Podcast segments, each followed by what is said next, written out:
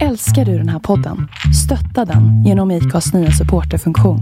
Det är helt upp till dig hur mycket du vill bidra med och det finns ingen bindningstid. Klicka på länken i poddbeskrivningen för att visa din uppskattning och stötta podden. Many of us have those stubborn pounds that seem impossible to lose, no matter how good we eat or how hard we work out. My solution is PlushCare. PlushCare is a leading telehealth provider with doctors who are there for you day and night to partner with you in your weight loss journey. They can prescribe FDA-approved weight loss medications like Wagovi and Zepbound for those who qualify. Plus, they accept most insurance plans. To get started, visit plushcare.com slash weight loss. That's plushcare.com slash weight loss. Quality sleep is essential. That's why the Sleep Number Smart Bed is designed for your ever evolving sleep needs. Need a bed that's firmer or softer on either side? Helps you sleep at a comfortable temperature? Sleep Number Smart Beds let you individualize your comfort so you sleep better together. JD Power ranks Sleep Number number 1 in customer satisfaction with mattresses purchased in-store. And now save 40% on the Sleep Number limited edition Smart Bed for a limited time. For JD Power 2023 award information, visit jdpower.com/awards. Only at Sleep Number stores or sleepnumber.com.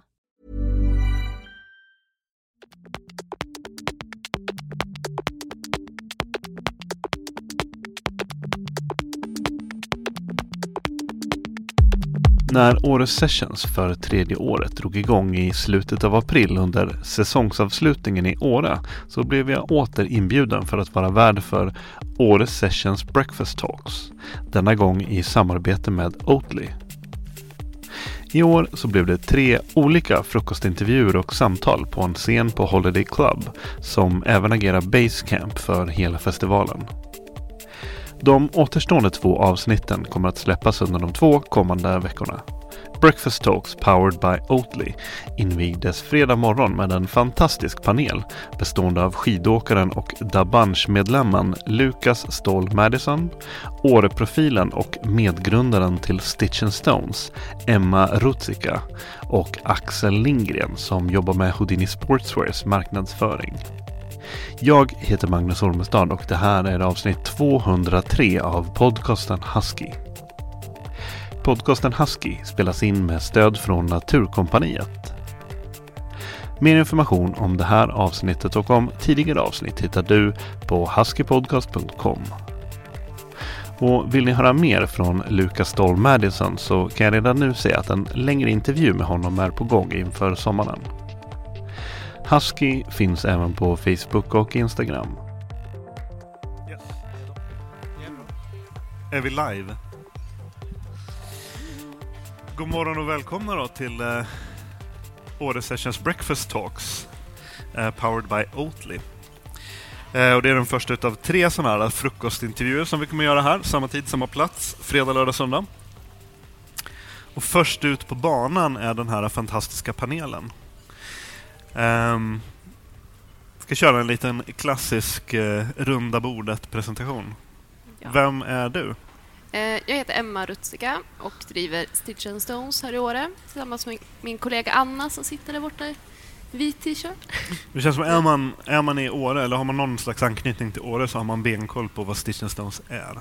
Vad sa du? Då har, man... har man benkoll på vad Stitch and Stones är för någonting? Ni är liksom ett fenomen, ett begrepp. Ja, men det kanske börjar bli lite så nu, att folk har koll på oss. Ja. Vad, om du ska förklara för någon som inte vet vad ni är? Eh, vi är ett livsstilsvarumärke som eh, designar och syr eh, accessoarer. Framförallt från återanvända material, så att vi försöker ta tillvara på de resurser som redan finns och folk får lämna in ja, men gamla kläder till oss och vara med och göra custom-produkter som till exempel den här kepsen som jag har på mig era er vad heter det, flagship-produkt. Ja, men exakt. Mm. Så vi gör mössor och kepsar. Och mm. Så promotar vi oss genom att ja, föreläsa, DJa, styra fester, events. Kommer ett imorgon på studion. Ja, vad gör ni? Ni har redan varit ute i backen och kört på mm. under Order Sessions-flaggan. Ja, vi var i eh, parken igår och eh, spelade lite musik på ja, lite skönt häng bara. Och idag kommer vi vara med Oatly uppe på VM-platån klockan ett till tre. Apropå inget, jag såg på ert Instagram bara för någon dag sedan, ni har någon ring med Åreskutan, eller? Ja, det är Nicole. Free Ah, Spirit okej, Shaking okej. Soul. Ah, Ja. Okej, okej. Men det är så att vi har en, eh, en studio här i Åre eh, som är en gemensam verkstad. Så att, eh, ja, men det är vi från Stitch and Stones, Free Spirit, eh, en tjej som är fotograf och eh, en tjej som gör eh, makramé och bonader. Så vi har liksom en gemensam verkstad och Kreativt kaos. ja. Men. Stitch and Stone är definitivt mer fashion än funktion, eller vad man kan säga. Ja, men det är både och. Alltså. Vi använder Kepan fyller också en funktion. ja, solskydd, Ja, just ja precis. gömma Swag. sig lite när man är lite nervös på scen. Nej, men eh, ja, absolut. Så har det varit från början i alla fall. Och nu senaste så har vi ja, men, fått och köpt ganska mycket material från andra företag som eh, ja, men, har tänkt kasta sina material för att det kanske har, de har bytt leverantör eller vad det nu kan vara. Så att vi har gått in på funktionsbiten lite mer Kul. på senaste. Ja, Och när vi pratar funktion så kommer vi in på Axel. exakt. Ja, Funktionsaxel. ja, det är så jag kallas av ingen. Vem är du och vad, vad representerar du? Jag heter Axel Lindgren och jag jobbar på Houdini. Med marknadsarbete. Ja, exakt. Jag jobbar på marknadsavdelningen så jag skriver mycket men också eh, jobbar med strategi och varumärkesfrågor. Och... Men sen så är det, det är ett ganska litet företag så att alla har ju på något sätt sina händer i, i alla syltburkar. Så Mm. att eh, jag känner ändå att jag kan eh, förhoppningsvis tala ganska bra för andra delar av företaget också. Men, Allt förutom så här, ekonomi och redovisning. Men det kan jag ingenting om. Nej, vi Jag kan inte prata om vad vi har för vinst. Eh, och Lukas, Ja, tjena. sett på, eh, om man kan kolla på Instagram-profilerna så är du den mest kända utav oss. Ja, Varför då? nej, för att jag gör tricks. Kanske det är kul att följa tricks liksom. Jag är skidproffs sen fem år tillbaks. Och reser världen och gör så här filmer, filmprojekt. Känd också för ett litet projekt som kallas för The Bunch. Ja. The Bunch är ju min familj liksom. Mm. Eh, Vi träffades i Kiruna när vi gick skidgymnasiet. Och sen dess har vi hängt ihop och gjort massa filmer tillsammans. Mm. Och du är här i egenskap av profil kan man ju säga. Vad sa du? Av... Du är här i egenskap av profil och, och sponsrad eh, åkare och ambassadör. Ja, jag Mm. hoppas att jag kan komma med lite skidproffs, liksom atletperspektiv på den här diskussionen. Vad, vad har du för koppling till Åre? Inte så mycket. Nej. Eh, helt ärligt försöker jag mig hålla, i- hålla mig iväg från Åre rätt mycket. det är liksom inte riktigt min favoritscen, men ja, det är kul när det händer såna här grejer. Då. Ja. Och Axel, du är ju jämte i grunden, är du inte det? Jajamän. Surjämte. Ja. Så att, eh, nej, men Åre har alltid varit... eh, Alltså jag är uppvuxen en timme härifrån, så jag har ju varit väldigt mycket i Åre. Ehm, Men sen så hade det har liksom ändå alltid haft någon slags... Vi hade en, en eh, stuga i, i Bydalen, eller har fortfarande, och det är lite bakvattnet. Så att Åre har liksom alltid varit lite, lite lyxigt. Eh, och det känns väl som att det fortfarande är. Så jag har någon slags så här... Jag tycker alltid om att komma hit. Det är alltid också att semester det- när du kommer hit. Ja, men det är alltid semester och det är liksom alltid lite så här... Eh, lite ouppnåeligt på något sätt. Fast eh, jag känner mig ändå ganska hemma. Och Emma, du flyttade hit för tio år sedan, eller? Mm, nio. Nio. Vad drog dig hit? Ehm, men då var det nog kombinationen av att vilja åka snowboard och plugga samtidigt. Så jag och min kollega började affärs och produktutveckling genom Mittuniversitetet här i Åre. Så läste vi det och så, så startade vi Stitch and Stones på våren där under utbildningen. Så det var väl Resten är historia. exakt ja. Ehm, nu när The Sweet Talk är överstökat så kommer vi in på liksom ämnet för dagen. Du har lyft ut ett citat, eh, inte från någon av er, utan ifrån tidningen Arbetet. Eller Arbetaren kanske tidningen heter, strunt samma. Eh, ett väldigt ehm, eh, deprimerande citat som säger att kläd, klädindustrins koldioxidutsläpp är större än flygsektorns och sjöfartens sammanlagda koldioxidutsläpp. Och samtid, samtidigt använder, används plaggen allt kortare tid. Och det är liksom så här, eh, lite grann av vad det här samtalet kommer att handla om. Konsumtionen, kanske då ifrån ett eh, från vårt perspektiv som skidåkare och outdoor-människor. Då. Mm.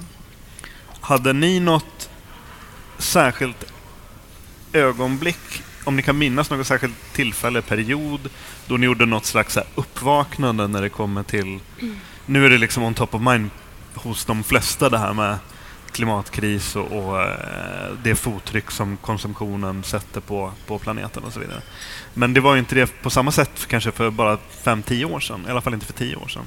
Så hade ni någon slags period då det här plötsligt blev mer viktigt för er? Alltså, jag, det är ändå en del viktiga dokumentärer tycker jag som man kanske borde nämna. Och eh, alltså för mig var det så här, jag gick i sjuan och så såg jag Al Gores dokumentär typ. Eh, det var en sån ganska break... Den, en obekväm sanning. Ja, Ja. det var ganska så breakthrough moment typ. Eh, så då hade man ju koll på lite grunder så, men sen är det som med internet har det kommit så mycket information också, så det finns ju mycket att ta del av liksom. Men sen just eh, klädindustrin så tycker jag den dokumentären True Cost är liksom... Ja, den borde man se om man är intresserad av sådana grejer. Den, den går ganska djupt liksom. Vad säger ni andra?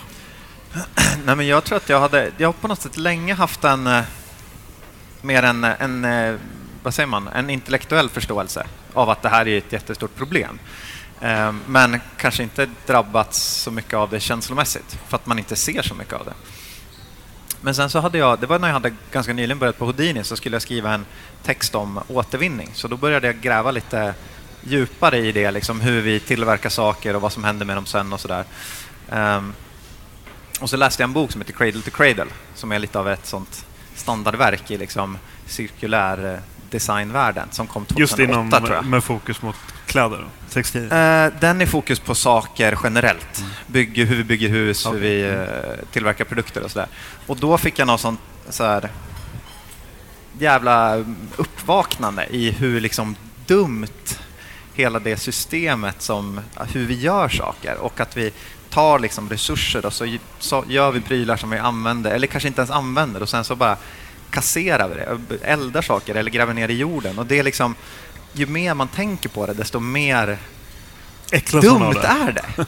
Ehm, och det, är liksom, det behöver inte vara så. Så där känner jag att jag verkligen hade ett, ett ögonblick när jag var så här, vad fan håller vi på med? Det här kan ju liksom inte hålla fortsätta. Och, då, så att, eh, och ju mer man liksom eh, gräver i det där, desto tydligare blir det att eh, dels att någonting måste förändras, men också att det inte är liksom det är inte svårt egentligen. Det är svårt på grund av strukturen, men det är inte svårt som i att det är ett problem som eh, har en, eh, inte har en lösning. Nej. Och så det är som, som det är lättare att nå en lösning om man kommer ner på individnivå och pratar mot en människa. Men problemet är väl kanske för att det är stora sociala strukturer och flöden och trender och sånt som känns väldigt övermäktigt att påverka på något vis. Ja, men verkligen. Och det är väl det som är en stor del av problemet, att, man inte, eller att de flesta inte känner att de kan eh, göra någon skillnad.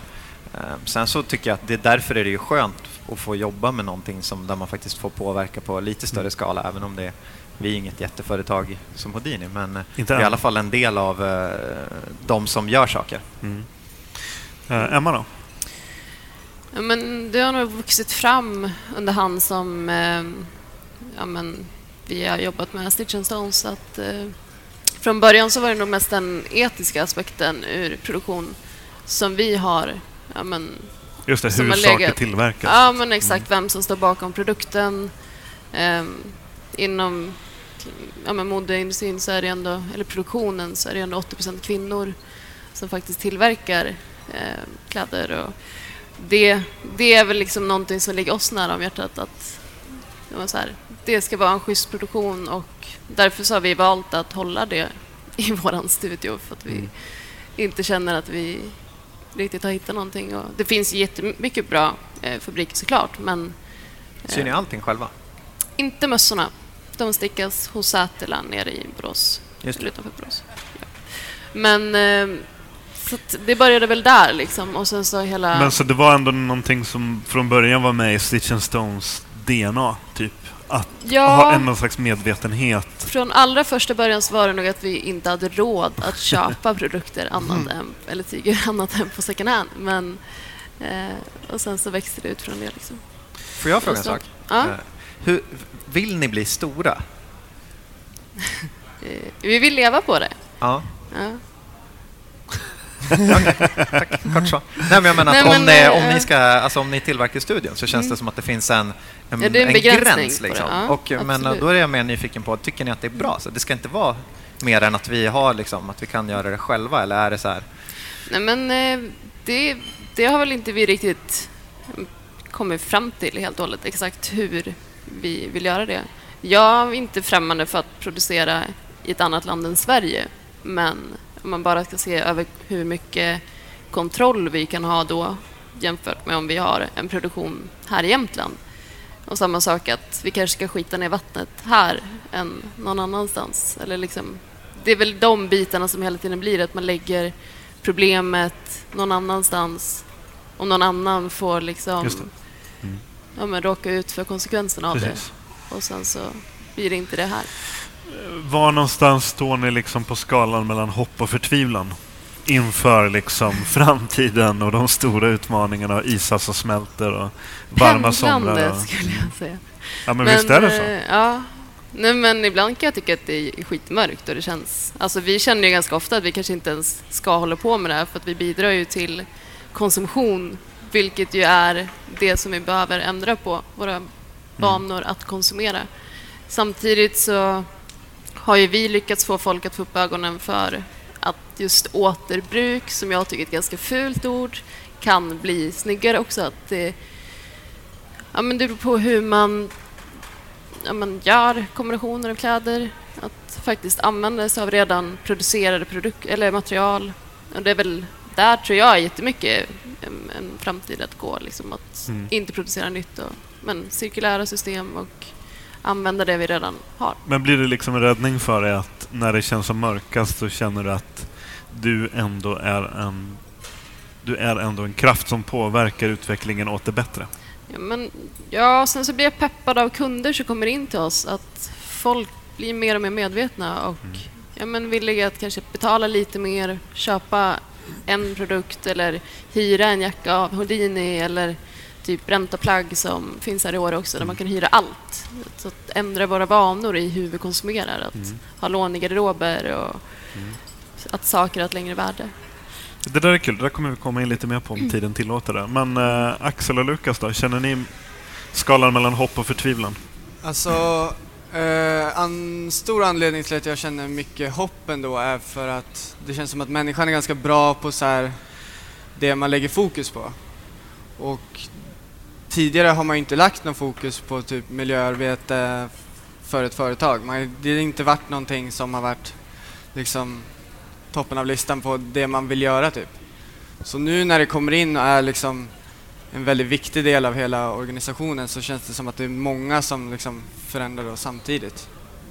Um, men som att producera liksom närmare och ha koll på fabriken, då har det bara varit tänk på att få ner kostnader så kanske man börjar liksom, man får in det tänket och det blir någonting som man har med i alla diskussioner och då, det tror jag skapar förändring liksom. Mm. Ja, men jag, jag är nog också, jag tror att det pendlar ganska friskt. Det är liksom full, full hopp, full förtvivlan Mm. samtidigt. Inga, inga mellanlägen? Nej, inga mellan. Total, konstant panik. Nej, men eh, jag tycker att det är, det är väldigt svårt att se. Om man tänker på det och skulle försöka liksom skriva ner hur ska vi lösa det här, då är det jävligt svårt att se eh, hur det ska hända. Och när jag pratar med folk som är mer insatta än mig så blir jag ofta så här, men det är, ju, det är ju kört. Inte som att alla kommer dö, vi kommer ju inte dö ut, men att det, bara, det kommer, saker kommer förändras jättemycket. Eh, men samtidigt så, så kan jag inte på ett emotionellt plan känna förtvivlan. För att jag tror att, jag vet inte, det känns som att det är väldigt djupt rotat, att det är någon slags försvarsmekanism. Att, Förnekelse? ja men typ, förnekelse och det leder väl till någon slags hopp.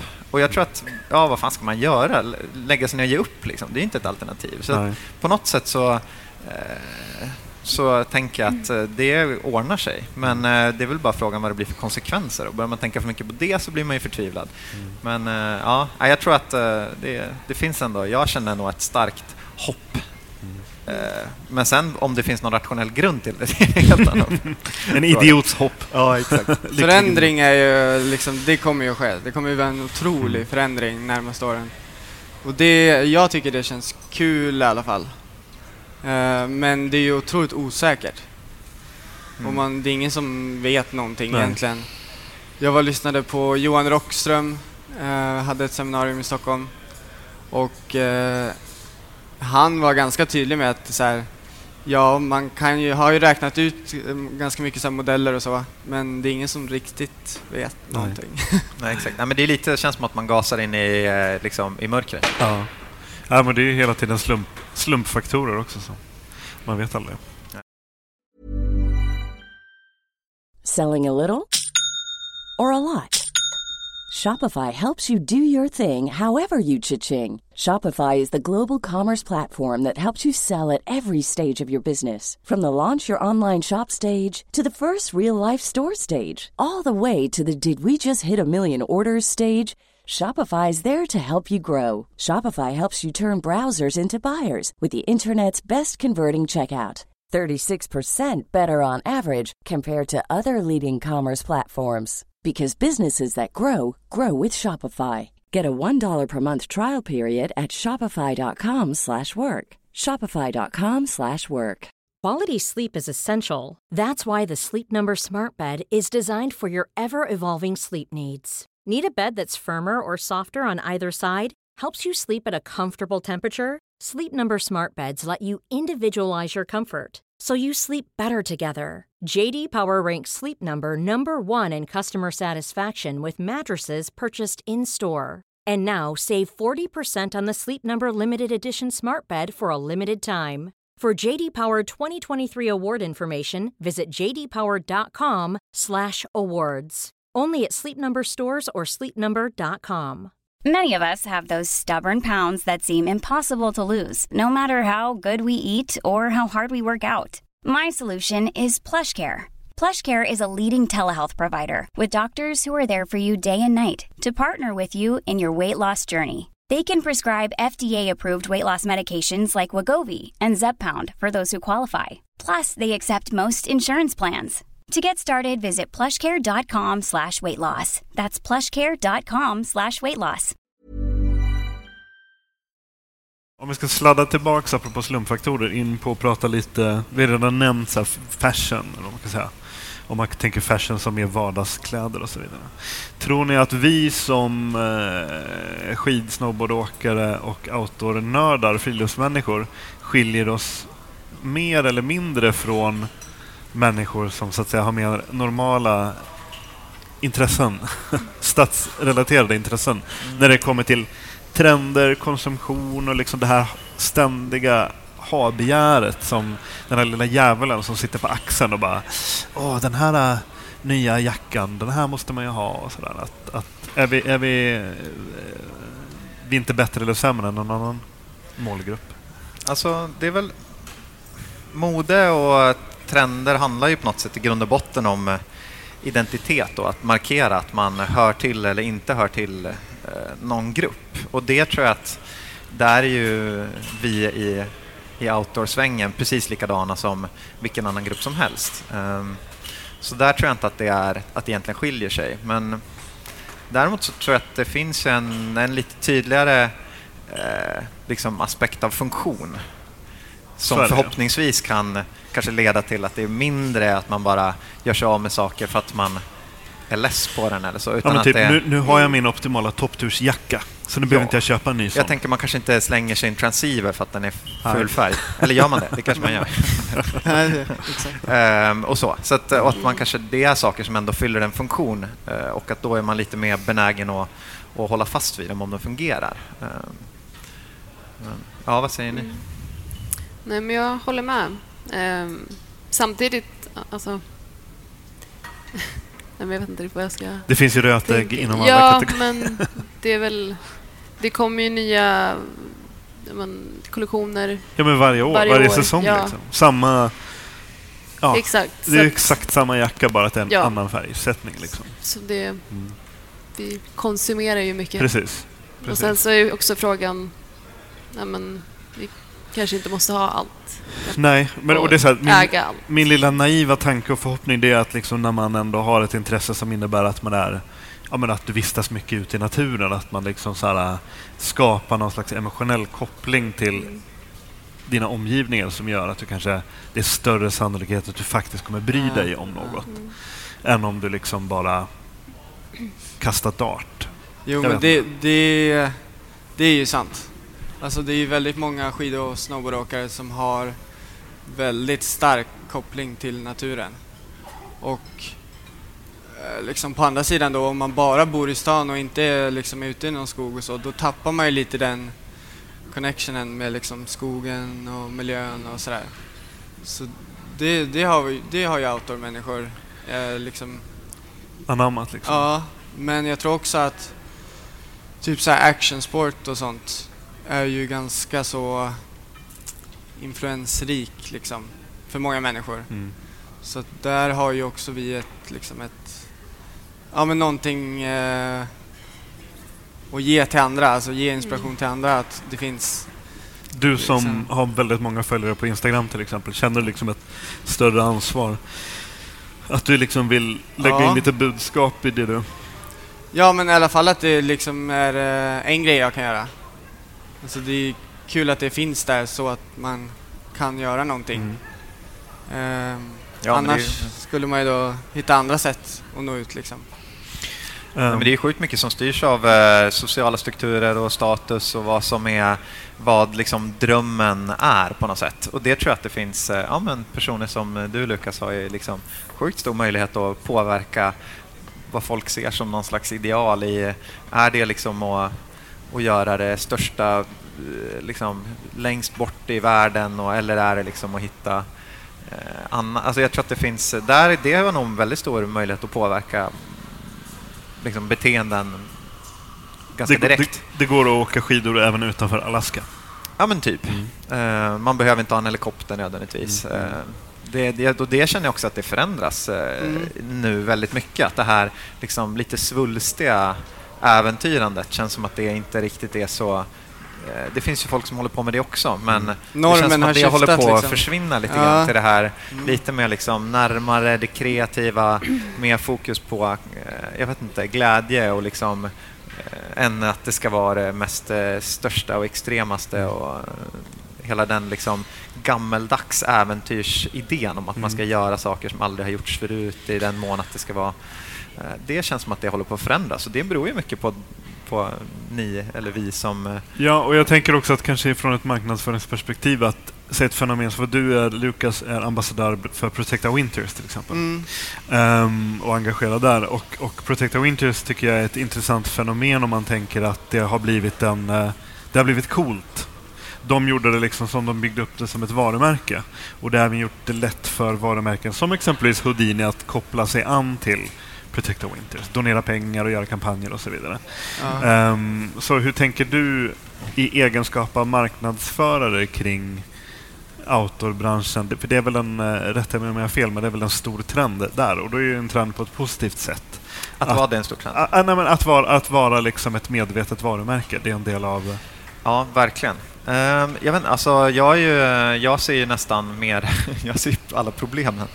Uh, nej, men det finns ju också ett, jo det är ju jättebra för det har ju verkligen blivit ett, eh, nästan en hygienfaktor och ett måste. Att, Mm. eh, eller i alla fall i vissa genrer, alltså om vi pratar svenska outdoor-märken så har det verkligen blivit en eh, Du ser en stor skillnad mellan USA och Europa och Skandinavien? Det är väl mer att det finns väldigt mycket olika. Jag Ja. ska inte säga att det är liksom att det är Asien är på ett sätt eller USA är på ett sätt för att det finns verkligen grupper men det är mer att det är ganska homogent i den svenska branschen så det är lätt att få en överblick och det är lätt att se liksom att eh, eh, ja, nu är det det här som gäller och det är klart att eh, hållbarhet är en superstor trend men det finns ju också ett, ett problem i att eh, när alla hakar på det och säger vi också det eh, att det blir väldigt svårt för för folk att veta vad som är vad. Mm. Man får ju liksom, det är extremt svårt att bli fälld på något sätt som drabbar en liksom juridiskt eller ekonomiskt när det kommer till marknadsföring.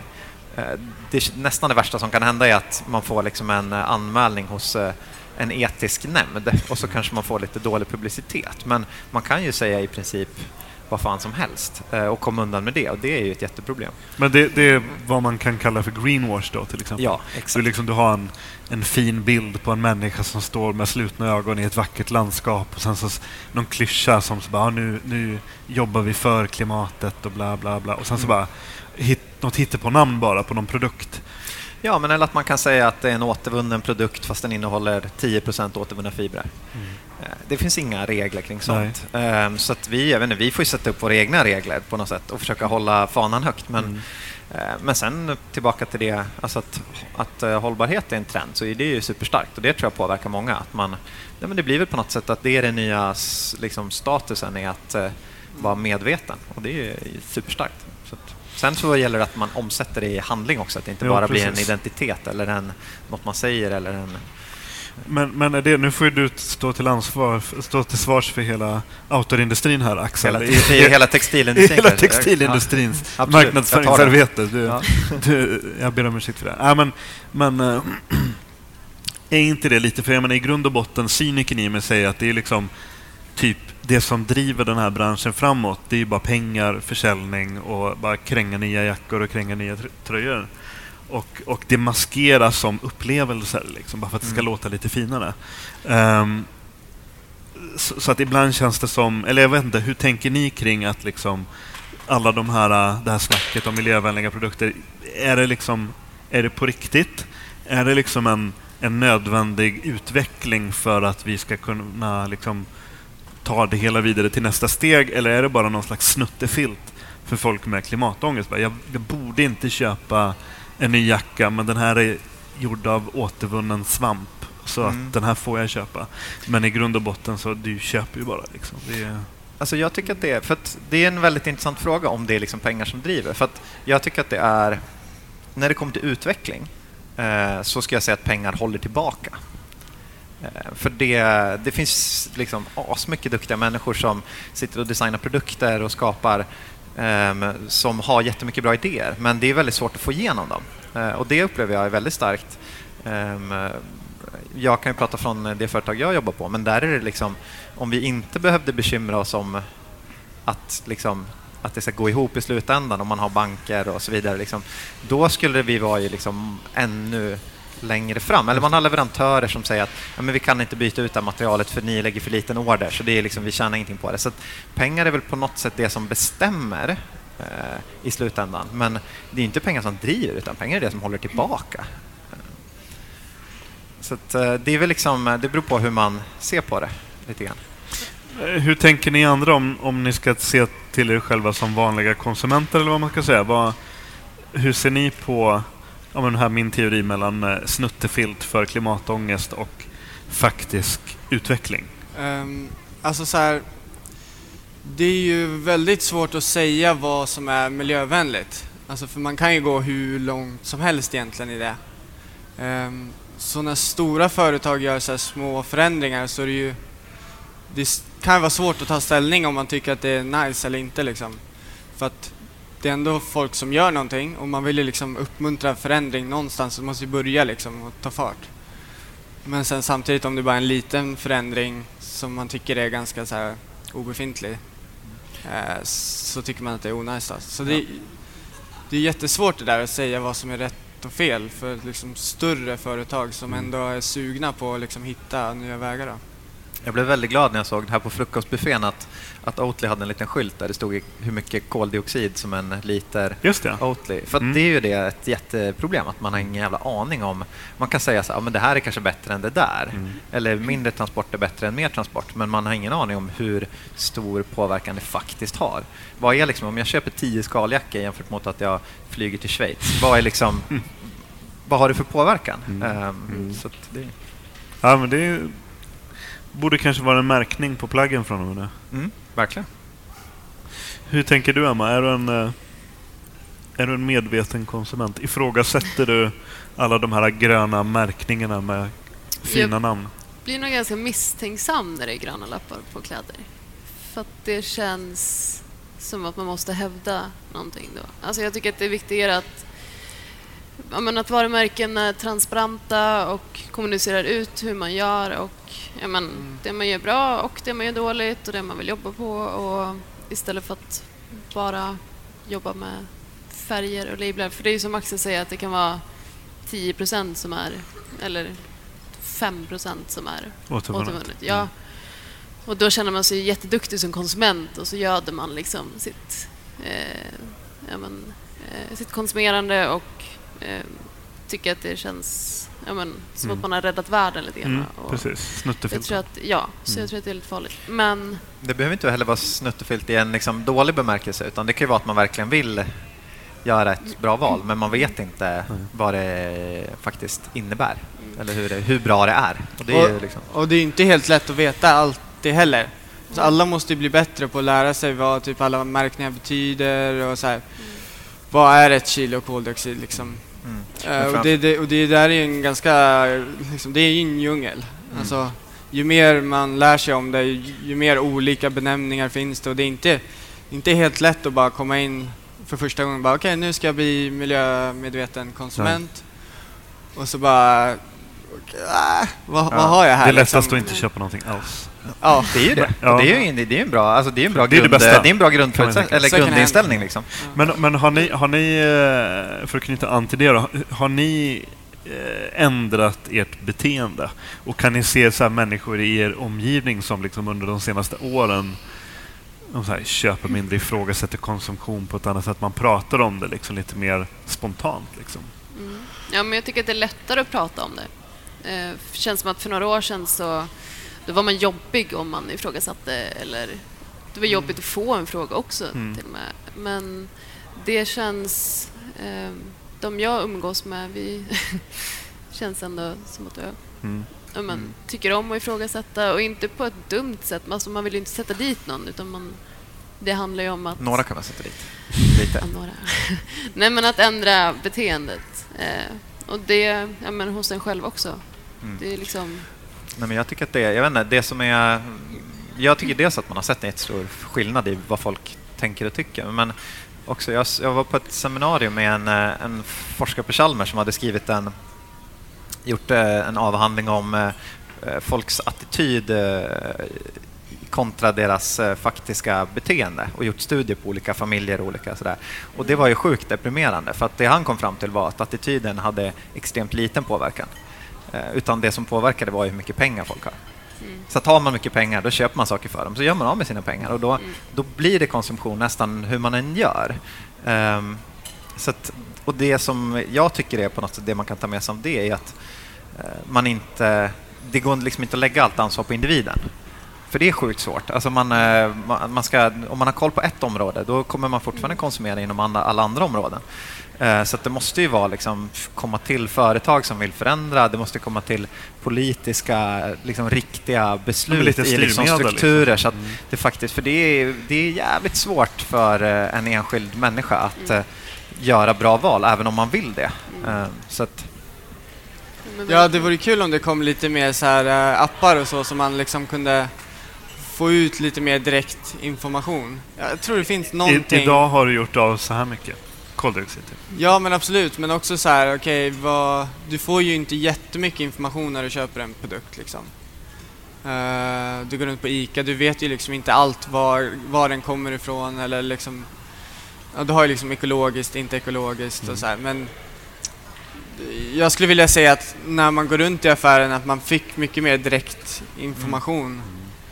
Ja, men det är som med matvaror. Det blev ju någon eh, lag att allting ska kalorimärkas till exempel. Det är ett ganska bra exempel på Ja. att man såg ett problem och så folk måste, vad måste vara lättare att välja. Så bara bestämmer man. Allt ska ha alltså en koldioxidmärkning. Det är bara inför det imorgon liksom. Det är ju skitenkelt. Ja, ni som lyssnar, inför det imorgon. Exakt. Alla i regeringen som lyssnar. precis.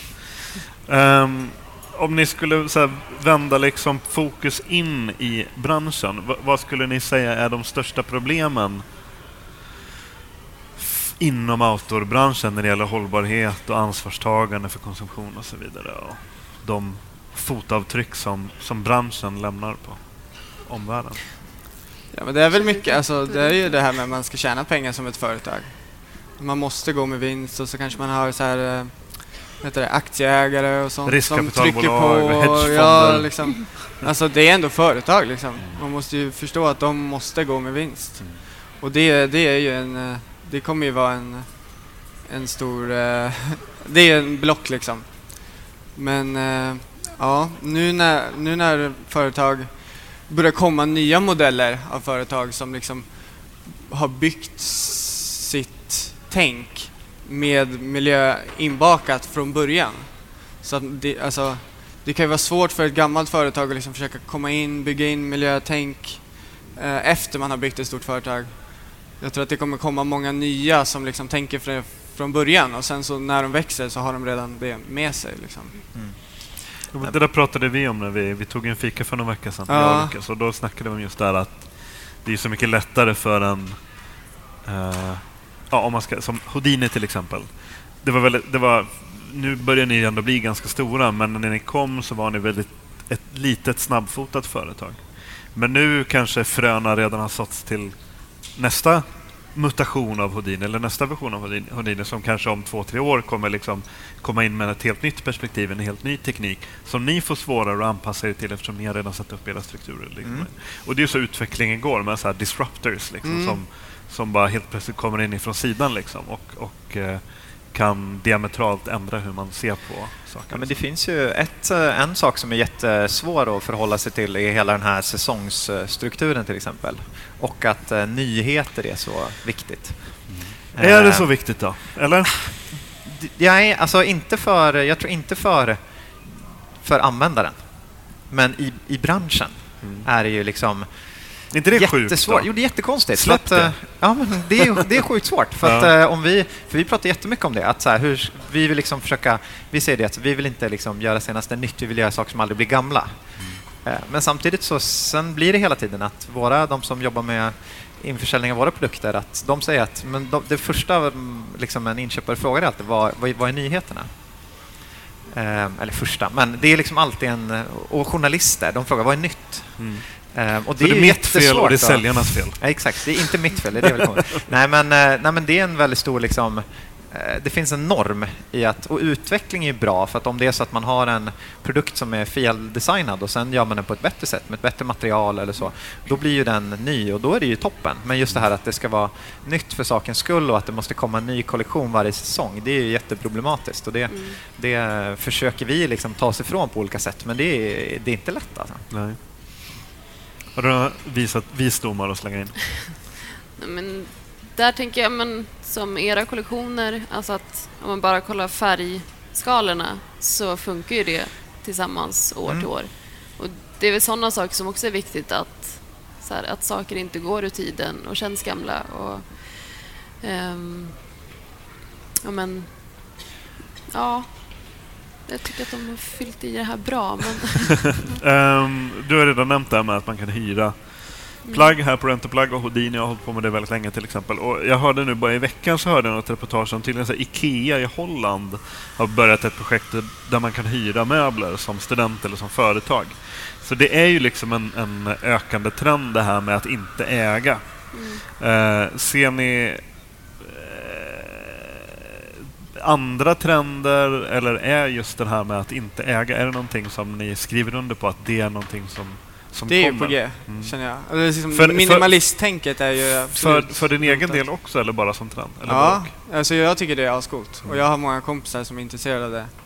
Och det, grejen med minimalisttänket är ju lite det att man har, man, man är ju så kopplad till alla sina grejer, man bara har grejer överallt. Så får man liksom, det känns som att när man bara har mindre grejer så får man liksom mer tid till andra grejer typ. Mm. Och mer tid till att använda de grejerna man faktiskt har.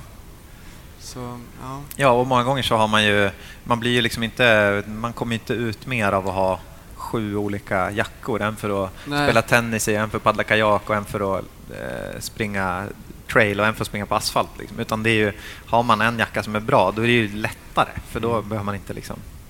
Så att, eh, jag vet inte, men... Eh, Det behövs, apropå trender, så det här jag har skrivit ner så här Marie Kondo att man bara ska göra av sig, göra sig av med allting som du inte har liksom en emotionellt värde eller emotionell koppling till. Ja. Så hon får kanske komma in i outdoorbranschen, så här, städa upp i folks garderober. Behöver du den här, Den här jackan, typ, vad, tycker, ja, precis, vad tycker du om pulsklockan? Vad tycker du om den där byxan? Ja. Nej, men det är väl jättebra, alltså för att folk kommer ju alltid ha eh, saker som betyder någonting för en. Och jag tror att det är, snar, det är väl jättebra. Det är ju liksom inte riktigt... Det är klart, det är väl en typ av materialism, men samtidigt om man snarare kan fokusera på de sakerna som verkligen betyder någonting för en, så är det ju en, det är ju en eh, rörelse åt rätt håll. För det var Mm. som det du sa där i början, att, att textilbranschen har större koldioxidutsläpp än eh, vad sa vi, flyg och eh, Sjöfart sjöfart tillsammans. Och det är ju... Jag läste siffror från FN om att från, två- från 2000 till 2014 så har an, andelen klädesplagg som tillverkats fördubblats. Mm. Och det är liksom inte, det är inte länge sedan. Det är inte som att det är bondesamhället, att man var tvungen att ha liksom en... Det är ju från, det är från 2000. Det är Ja. helt vansinnigt att vi... Alltså, och, så att jag menar, det jag försöker säga att det är inte att folk hade sämre liksom, liv eller kunde uttrycka sig sämre i vad de har på sig till år 2000. Utan det är ju bara att det har liksom spårat ur bortom alla gränser. Och det, det går ju att gå tillbaka dit, liksom, eller vända på den eh, steken. Eh, om ni avslutningsvis då får, jag bad er tänka på spaningar in i framtiden, alltifrån väldigt lokala små grejer till eh, eh super high tech eh, pipe dreams. Vad, vad, skulle ni, vad tror ni att vi kommer se i framtiden och vad hoppas ni att vi kommer se i framtiden inom eh, vår lilla bubbla? Cirkulär ekonomi eh, känns som den absolut en av de absolut viktigaste grejerna vi kan liksom förflytta oss till. Men det är som, som samhälle då liksom. Alltså att, jag vet inte vad man kallar dagens ekonomi men eh, Linjär? Ja, linjär. Och så då istället att man, allting som görs, allting som byggs har liksom ett, ett tänk att okej, men den ska så gå till sitt andra liv här och när den har varit i andra livet då kan man dela den i två och gå till ett tredje liv.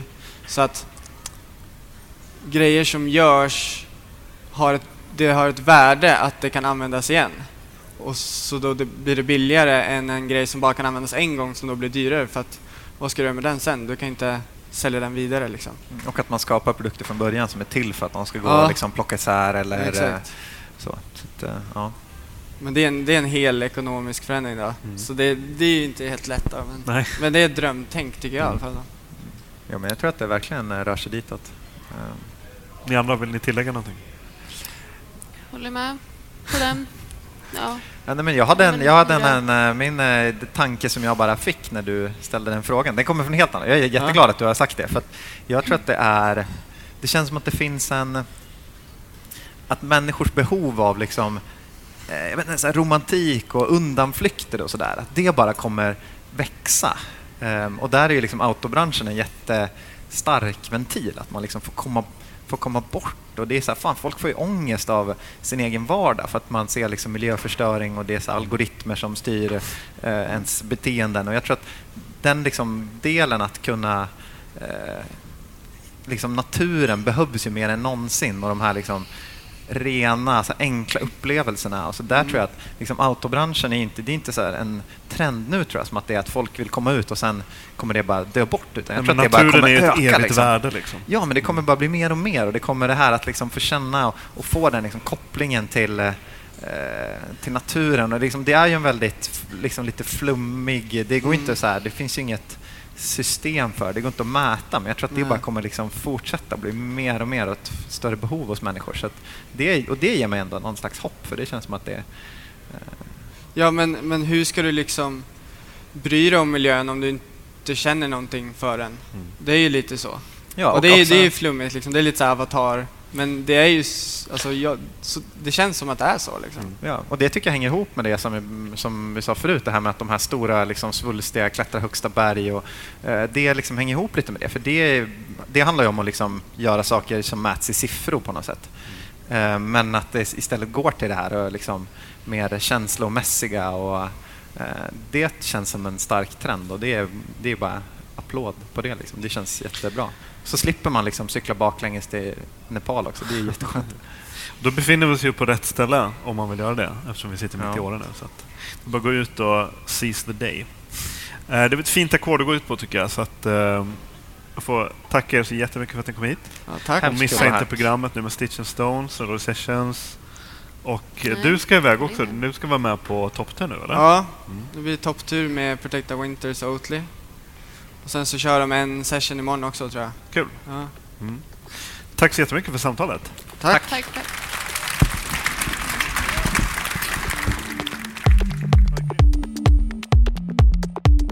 Podcasten Husky finns även på Instagram och på Facebook. Husky spelas in med stöd från Naturkompaniet. Musiken görs av Joel Möll.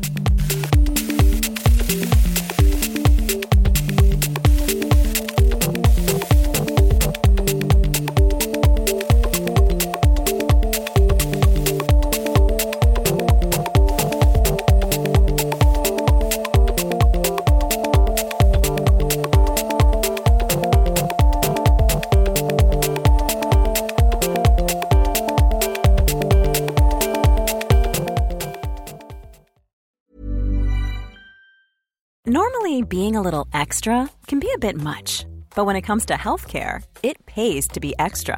And United Healthcare makes it easy with Health Protector Guard fixed indemnity insurance plans. Underwritten by Golden Rule Insurance Company, they supplement your primary plan, helping you manage out of pocket costs without the usual requirements and restrictions like deductibles and enrollment periods. So when it comes to covering your medical bills, you can feel good about being a little extra. Visit uh1.com to find the Health Protector Guard plan for you.